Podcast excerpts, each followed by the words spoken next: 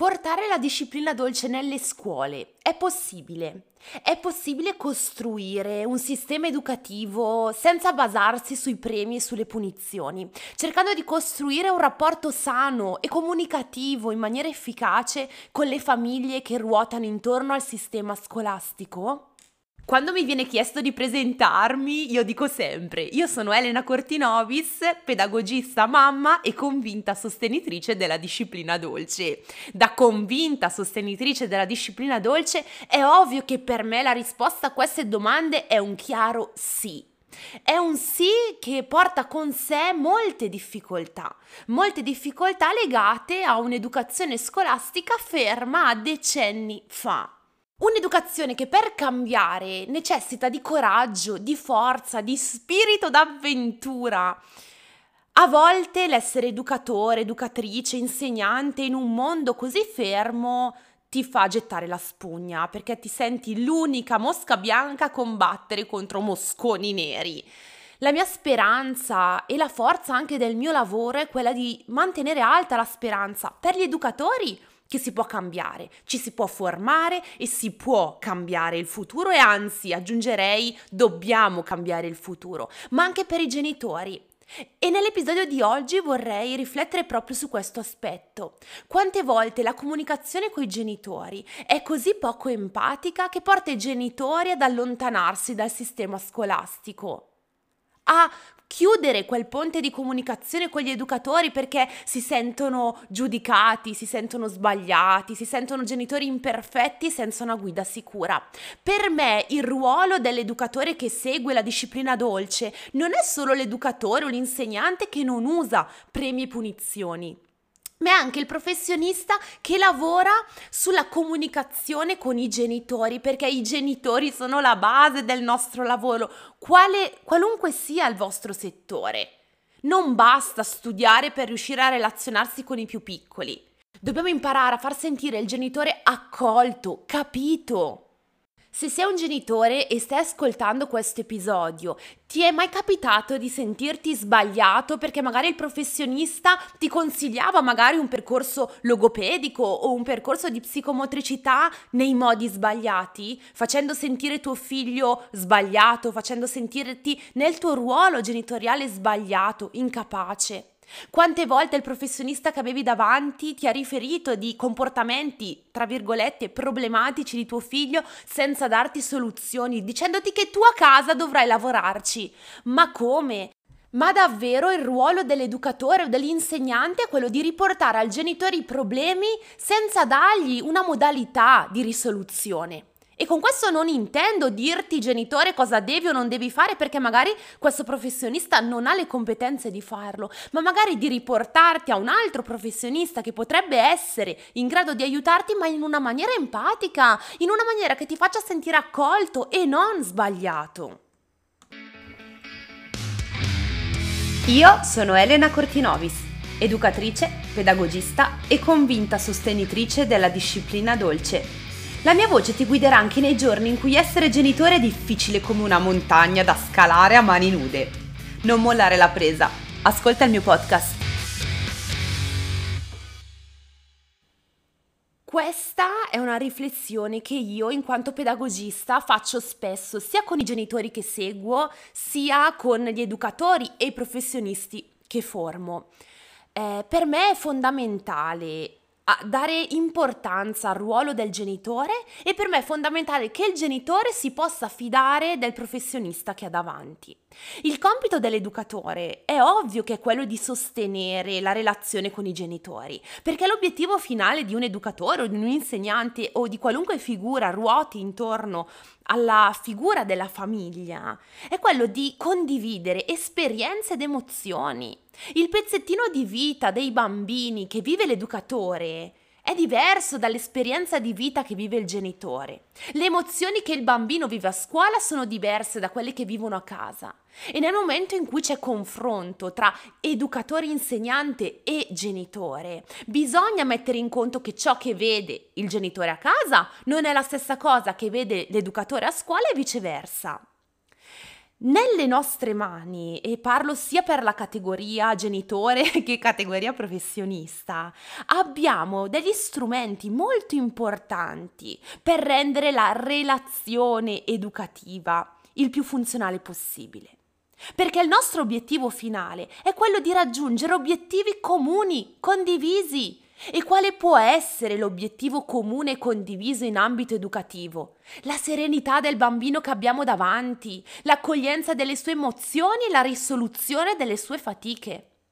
Se io sono un genitore che vede delle fatiche nella vita quotidiana del suo bambino, devo essere tranquillo nel poterle esprimere alla figura di riferimento educativa che ho in quanto genitore deve, devo essere libero nel poter dire all'educatrice, all'insegnante o alla logopedista o alla pedagogista se sto seguendo un percorso di accompagnamento di quel tipo, di quelle che sono le mie paure, i miei timori.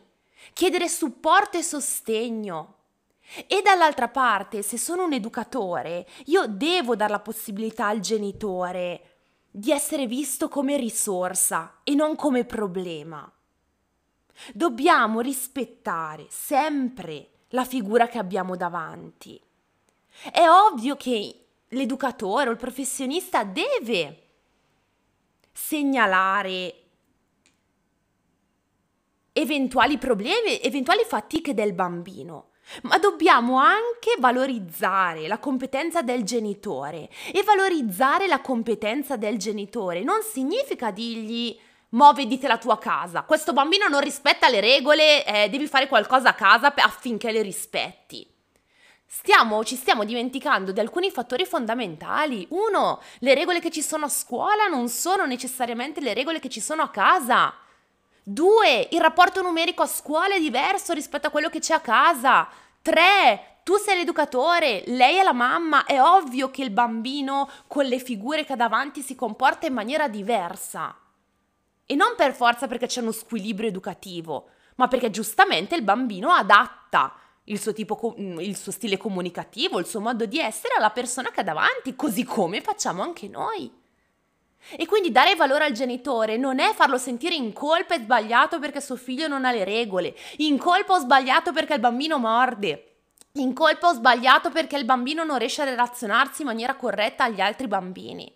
Se c'è un problema di fondo pesante e importante, il nostro compito di educatori è quello di indirizzare il genitore alla figura professionale giusta e corretta, ma in maniera empatica, ragazzi. Non dicendo, eh, vai in neuropsichiatria perché questo bambino ha qualche problema. Cioè, questo genitore si spara. Possiamo e dobbiamo indirizzare a figure professionali con, che diciamolo, hanno nomi spaventosi, perché neuropsichiatria fa paura, punto. Anche se si aggiunge la parolina infantile. Un genitore che si sente dire vai in neuropsichiatria si caga addosso. E quindi certo che dal punto di vista professionale, in base ovviamente alle vostre competenze, è giusto il consiglio che si dà, il supporto che si dà. Ma, ma, dobbiamo farlo con empatia. Io ti consiglio un percorso in neuropsichiatria, un percorso logopedico, eccetera, perché? Perché quella sarà una figura professionale che ti può aiutare. Ti potrà aiutare non solo nel settore scolastico e quindi magari aiutare il tuo bambino a relazionarsi bamb- con gli altri bambini, aiuterà il tuo bambino a parlare meglio, a comunicare meglio, a gestire meglio le sue emozioni, ma aiuterà anche a te perché ovviamente tutti questi passi in avanti li vedrai anche a casa. Capite che comunicato così è tutta un'altra cosa? E io so che questo podcast lo stanno ascoltando centinaia di genitori. E io voglio dire a questi genitori se anche solo una volta nella loro vita si sono sentiti sbagliati o in colpa o volevano scappare a Honolulu perché si sono sentiti dire, si sono sentiti dare un consiglio in maniera sbagliata, di non mollare, accettate quel consiglio e rispondete, chiedete più, fate più domande chiedete, ma la parola neuropsichiatria mi fa paura, ma che cosa vuol dire, cosa significa, cosa mi porta? Perché ci sono bambini ragazzi, ho lavorato dieci anni negli asili, che avevano bisogno di un supporto psicologico o neuropsicologico, ma, ma i genitori non li portavano perché avevano troppa paura di quella parola. Sapete quanti genitori ancora mi dicono Elena ho paura di dire a mio marito che voglio una consulenza pedagogica perché pensa che sono pazza? Figuriamoci se diciamo la maestra mi ha detto di portare il nostro figlio in neuropsichiatria. Nostro figlio non è pazzo, non lo porterei mai. C'è ancora questa, questo pensiero arcaico che se chiedo aiuto a un professionista è perché sono psicopatico. Ma ragazzi, i professionisti sono qua per aiutarci, ma dobbiamo comunicare in maniera reciproca, in maniera aperta, in maniera empatica, perché i supporti servono per aiutare. Sono molto calda nel parlare di questo tema perché eh, giusto ieri parlavo con una mia amica eh, alla quale hanno consigliato a partire dal mese prossimo di seguire un percorso del genere e lei mi diceva ma Elena ma secondo te mia figlia ha qualche problema? Perché ormai il supporto viene visto come problema. E invece no, le mie bambine hanno seguito e seguiranno ancora un percorso di logopedia perché parlano male. Punto, non perché sono sociopatiche e diventeranno dei serial killer o perché non parleranno mai nella loro vita. Ragazzi, so che sono temi importanti, che fanno paura, ma io quando ho chiesto alle maestre, ma anche secondo voi dobbiamo iniziare ad andare a logopedia, mi ha detto, beh, sei la prima mamma che lo propone lei. Perché? Perché ogni volta che dice la parola logopedia le mamme si cagano addosso. È ragioniamo su questa cosa. Se io posso aiutare mio figlio, cerco di farlo con tutte le forze che ho. Senza vergognarmi perché il figlio del vicino di casa parla bene da quando ha otto mesi. Eh, bene, beato lui. La mia no, le mie no. E quindi faccio qualcosa per aiutarle. Ma, ma tornando all'obiettivo principale di questo episodio, perché se no mi perdo nei discorsi, ma mi scaldano. Eh, cosa ci tengo a dirvi? Che mh, mm, disciplina dolce in ambito educativo significa anche comunicazione con le persone adulte che abbiamo intorno.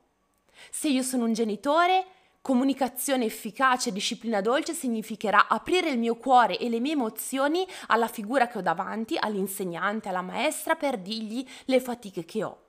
Se io sono un insegnante o un educatore, disciplina dolce in ambito educativo è parlare al genitore in maniera empatica, suggerirgli soluzioni, non propinare solo problemi e insieme costruire un rapporto di valore e insieme dare fiducia alle persone che abbiamo davanti. Disciplina dolce è rispetto, ascolto e accoglienza. Se ci basiamo su queste tre parole, educare in maniera dolce anche nel sistema scolastico è possibile.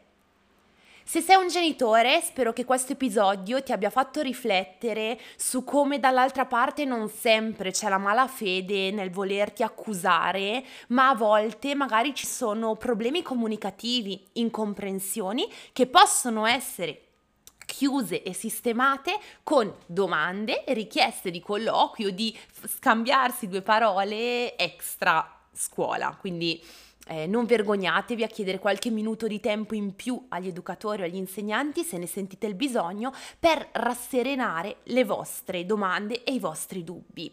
Ricordate che per un educatore avere un genitore sereno davanti è un grandissimo obiettivo ed è una grandissima gioia.